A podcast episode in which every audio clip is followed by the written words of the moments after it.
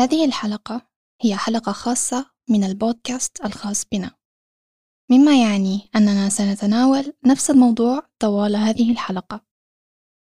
إذا كان لديك أي اقتراحات حول موضوع تعتقد أنه يجب علينا تناوله في البودكاست الخاص بنا لا تتردد في التواصل معنا على بود at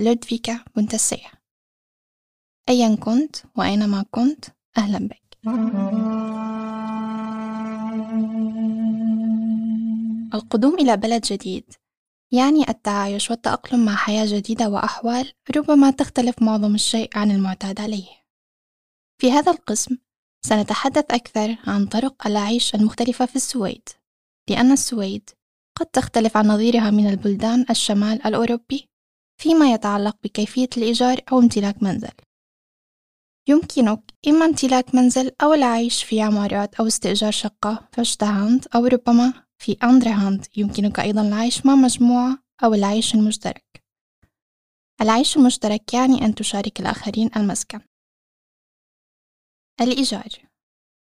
عندما تستأجر شقة فأنت فعليا ملزم بالدفع شهريا مقابل إيجار الشقة.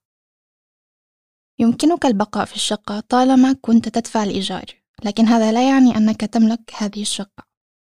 عندما تستأجر الشقة فأنت تدعى مستأجر أي بالسويدية هيجيست. المالك أو الذي يدعى هيسفرد هو الشخص أو الشركة التي تؤجر الشقة لك. أكبر مالك عقار في بلدية لودفيكا هو لودفيكا هام. لودفيكا هام مملوكة لبلدية لودفيكا. كمستأجر لا تملك نفس الحقوق التي قد تمتلكها لو كنت تريد شراء الشقة. على سبيل المثال، لا تملك حق تغيير الشقة دون الرجوع إلى الشخص المالك. عندما تعيش في مبنى سكني، فأنت تعيش بالقرب من أشخاص آخرين، ومن ثم فمن المهم احترام جيران المجاورين وعدم إزعاجهم. إذا كنت تعيش في شقة، فمن المحتمل أنك رأيت أن هناك قواعد لعدم إزعاج الجيران على سبيل المثال قواعد تتناول موعد استخدام غرفة الغسيل أو عن تشغيل الموسيقى في وقت متأخر من الليل. والآن سنتناول بعض القواعد التي يجب وضعها في عين الاعتبار عند الانتقال إلى شقة جديدة.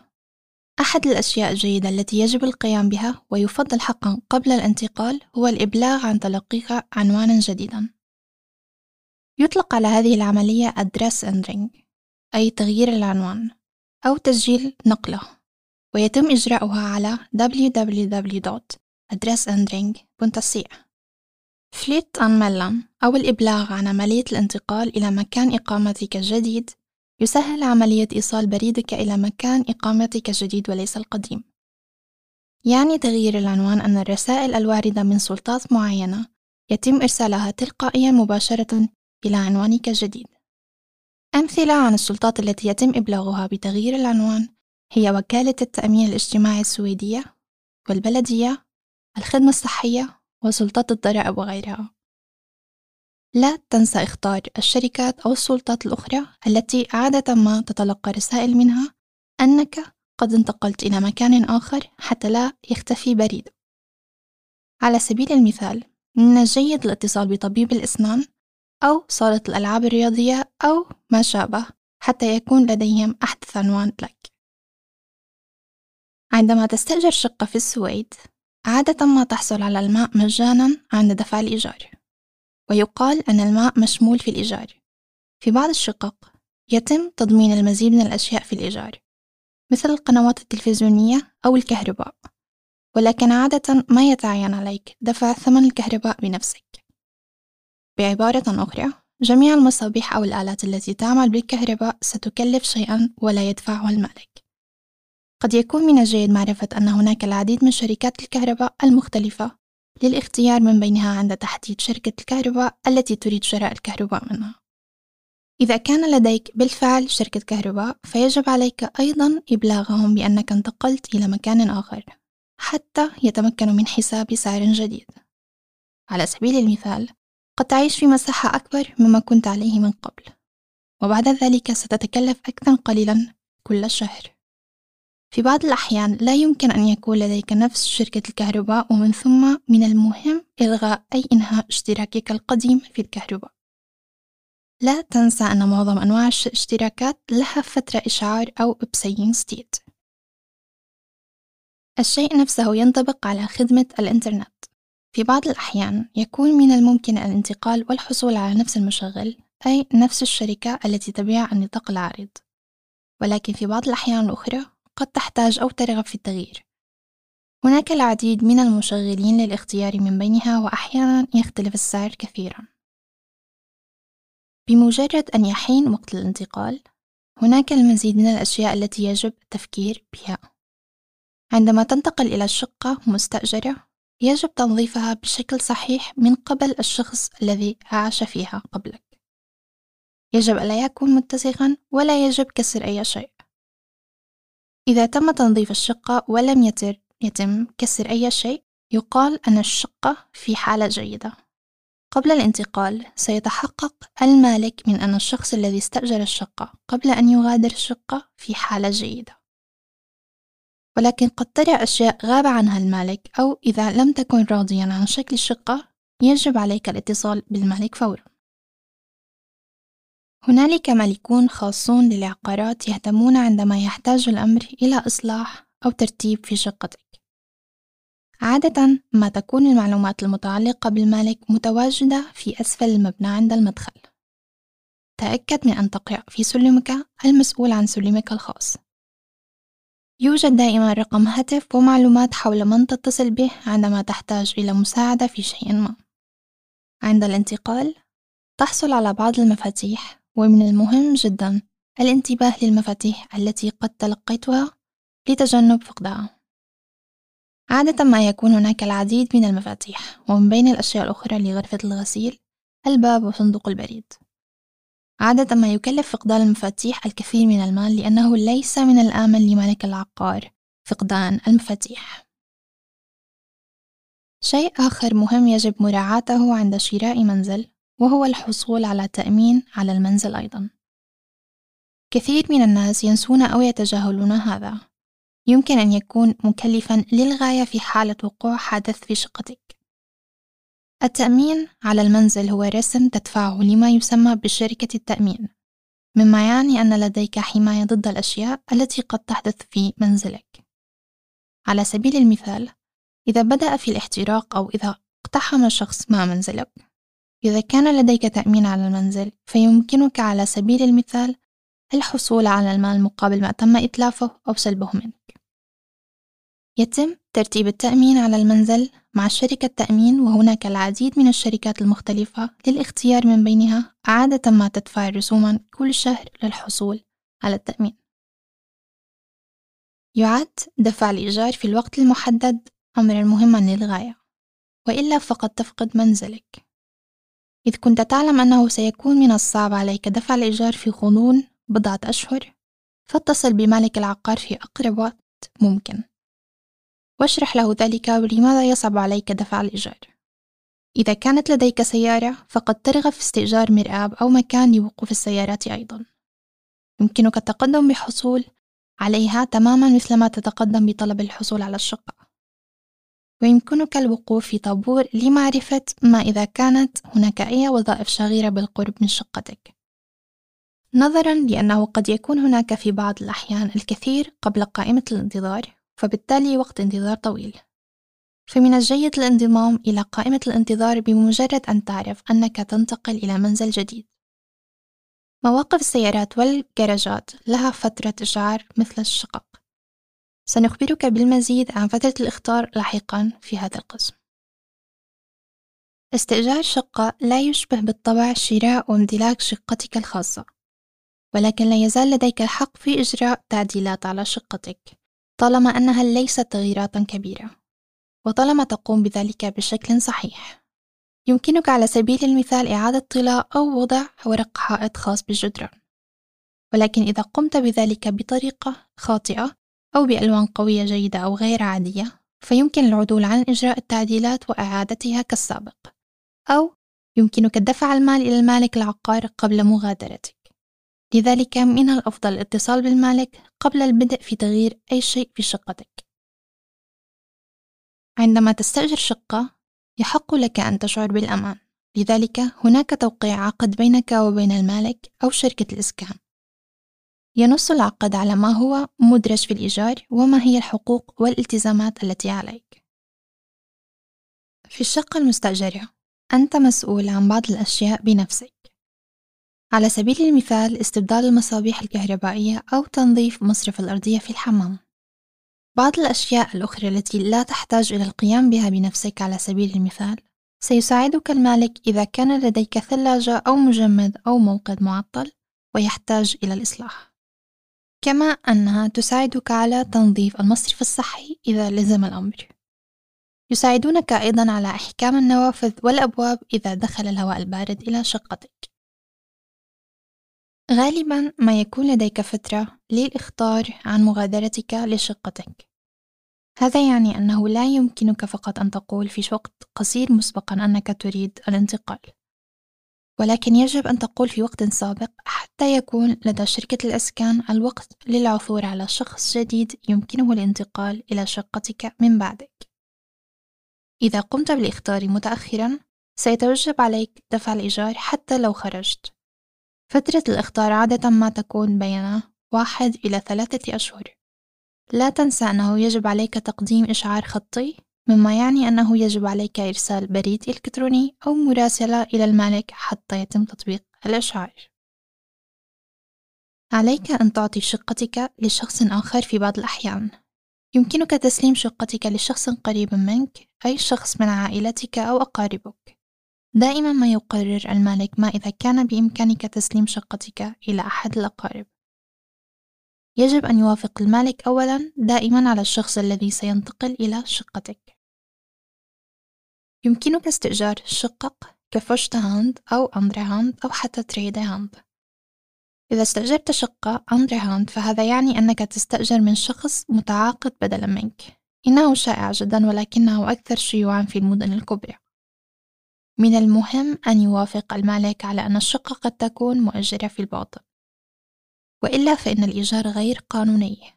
ومن ثم لن يكون لديك نفس الحقوق تأكد من وجود عقد وقعه المالك حتى لو قمت باستئجار شقتك من شخص آخر. في المدن الكبرى حيث يوجد العديد من الشقق الشاغرة أي حيث يوجد نقص في المساكن من الشائع أن يبيع الناس عقودهم مباشرة مقابل الكثير من المال. ثم تدفع مبلغا من المال لتولي عقد شخص ما.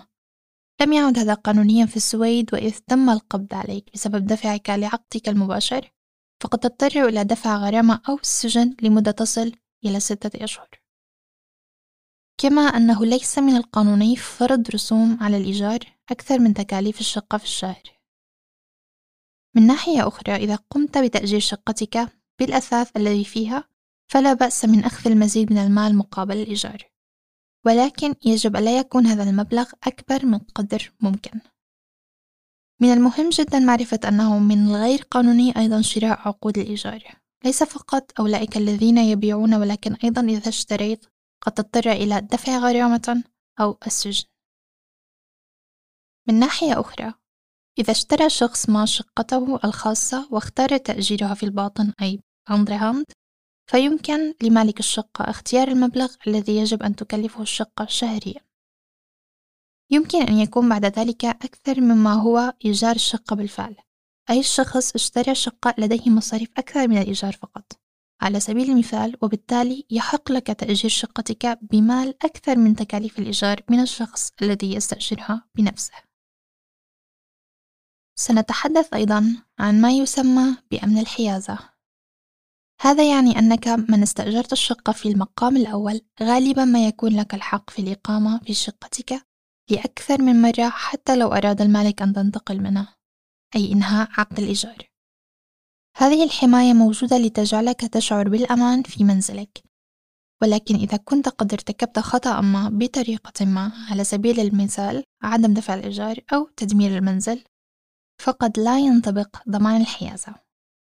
قد يكون من الجيد أيضا معرفة أنه إذا اخترت تأجير شقتك في الباطن لمدة تزيد عن عامين سيكون الشخص الذي يستأجر الشقة منك حق التملك. ثم لا يمكنك إنهاء العقد الخاص بك على أي حال ولكن إذا كنت ترغب في العودة إلى شقتك بنفسك فيحق لك ذلك. المستأجر. من الممكن أيضا استئجار غرفة في شقة أو منزل شخص ما. ثم تعيش مع الشخص الذي لديه عقد للمنزل أو يمتلكه. هذا يسمى كونه إنبوونده تنطبق القواعد وفترات الإشعار أيضا عندما تكون مقيما. لذلك تذكر توقيع عقد عندما تريد استئجار غرفة في شقة أو منزل لشخص ما. شقة التمليك. شقة التمليك عبارة عن شقة أو منزل تدفع الكثير من المال للحصول عليه. هذا يعني أنك تشتري حصة في جمعية تمتلك المبنى السكني بكامل. بعد ذلك تصبح عضوا في الجمعية ويمكنك استخدام الشقة. عندما تعيش في عمارات فيجب عليك دفع رسوم للجمعية كل شهر. إذا كنت قد اقترضت أموالا لشراء الشقة فيجب عليك أيضا دفع الفوائد والأقساط للبنك. استمر في الاستماع لسماع المزيد عن ماهية الفوائد والأقساط. إذا كنت مهتما بشراء شقة يمكنك العثور على وحدات سكنية في العديد من شركات السكن. أسهل طريقة هي البحث في www.hemnet.ca والبحث عن بلديتك. يعرض جميع المنازل المعروضة للبيع بما في ذلك المنازل والبيوت الصيفية. المنزل في السويد يمكنك شراء واستئجار منزل. يجب أن يكون شراء المنزل أحد أهم الأحداث في حياتك. فالشراء ليس مثل استئجار منزل لأن هناك الكثير لتفكر فيه والعديد من الأشياء التي تحتاج إلى القيام بها. لشراء منزل عليك أن تبحث عن سكن من وكالة العقارات ووكلاء العقارات والشركات التي تعرض المنازل المعروضة للبيع. الوكيل العقاري هو الشخص الذي يعمل لمساعدة الناس على شراء أو بيع المنازل. إذا كنت تبيع منزلك فإنك تدفع عادة للسمسار ويقومون بمعظم الأشياء نيابة عنك. يأخذون بطاقات على منزلك أو شقتك ويكتبون نصا عن منزلك ويحاولون العثور على مشترين. كما أنهم مسؤولون عن إظهار منزلك ومعرفة جميع المعلومات المتعلقة بمنزلك حتى لا تضطر إلى فعل الكثير عند بيعه. إذا كنت تفضل ذلك يمكنك أيضا بيع منزلك بمفردك دون وسيط. سيكون أرخص بكثير ولكن عليك أن تفعل المزيد من الأشياء بنفسك. إحدى طرق الحصول على منزل هي أيضا أن ترث أي الاستيلاء عليه من أحد الأقارب أو الوالدين. يمكنك أيضا الحصول على منزل كهدية إذا كان سيتم منح منزل لشخص ما فمن المهم أن تتم كتابة ورقة عليه. وهذا ما يسمى شهادة الهدية. يمكنك قراءة المزيد عن قواعد حول هذا الموضوع على الإنترنت. إذا ما هي المزايدة؟ إذ كان العديد من الأشخاص مهتمين بشراء منزل فسيكون ذلك ما يسمى بالمزايدة. يتم إخبار الوسيط عبر البريد الإلكتروني أو الهاتف أو رسالة نصية عما تريد دفعه مقابل المنزل. ثم يخبر الوسيط البائع بذلك. تكون أنت مجهول الهوية عندما تقوم بالمزايدة ولن يعرف البائع من يقوم بالمزايدة على المنزل. إذا كان الآخرون الذين يرغبون في شراء نفس المنزل الذي تهتم به فسوف يقدمون المزيد من المال. ثم حان الوقت لكي تفكر فيما إذا كنت تريد تقديم عرض آخر وبالتالي تقديم المزيد من الأموال للمنزل أي كمنافسة. في معظم الحالات يفوز أعلى عرض أيضا بالمنزل. ولكن ليس دائما لأن البائع هو الذي يقرر في النهاية من يسمح له بالشراء. قد يكون من الذكاء التفكير في أكثر مما يمكنه تخيله لدفع ثمن المنزل قبل البدء في المزايدة. لديك دائما الحق في أن تندم حتى لو فزت بمزايدة وبالتالي تحصل على الحق في شراء المنزل. الشيء نفسه ينطبق على البائع لن يكون الشراء جاهزا إلا بعد أن تكتب أنت والبائع المنزل على الورق في البنك. من أهم الأشياء التي يجب القيام بها قبل شراء منزلك الخاص هو فحصه. ثم تدفع مقابل أن يكون معك شخص يعرف الكثير عن المنزل ويمكنه أن يخبرك بالعيوب التي قد تكون موجودة في المنزل الذي ترغب في شرائه. يمكن للمفتش أيضا إخبارك بالأشياء التي قد تحتاج إلى إصلاحها في المستقبل. غالبا ما يمكن للوسيط أن يوصي بمفتشين جديدين. من المهم جدا معرفة أن الشخص الذي يشتري المنزل لديه ما يسمى بواجب التفتيش مما يعني أنه يجب عليك التحقق مما إذا كان المنزل معيبا. يتحمل البائع أيضا مسؤولية إخبارك عنها أي عن الأخطاء التي قد تكون موجودة في المنزل ولكن لديك مسؤولية كبيرة بنفسك. لا يمكنك الحصول على المال بعد أن اشتريت المنزل بالفعل بسبب الأخطاء التي كان يجب عليك اكتشافها. عادة ما يكون سعر الفحص العادي هو حوالي سبعة آلاف كورونا سويدية. غالبا ما يكلف شراء منزل الكثير من المال. إذا كنت تنوي شراء منزل ولم يكن لديك الكثير من المال مثل تكاليف المنزل يمكنك أن تطلب من البنك الذي تتعامل معه الحصول على قرض عقاري من أحد البنوك. مع ذلك من المهم أن تعرف أنه يجب أن تكون قادرا على الأقل على دفع 15 بالمئة من السعر بنفسك. هذا الجزء من السعر يسمى دفعة أولى. قبل أن تحصل على قرض من أي بنك لشراء منزلك سيرغب البنك في معرفة مقدار الأموال التي تجنيها إنهم بحاجة إلى معرفة إنه يمكنك سداد القرض التي تحصل عليه منهم عند شراء منزل. هناك الكثير مما يجب التفكير فيه بشأن كيفية سداد القروض والمبلغ الذي يتعين عليك سداده للبنك. الذي تتعامل معه كل شهر.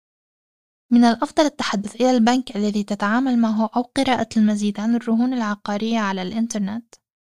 يسمى سداد القرض الخاص بك السداد. إن النظر إلى سعر الفائدة التي يتعين عليك دفعه هو أيضا جزء مهم جدا. يجب التفكير فيه قبل اختيار الحصول على قرض عقاري.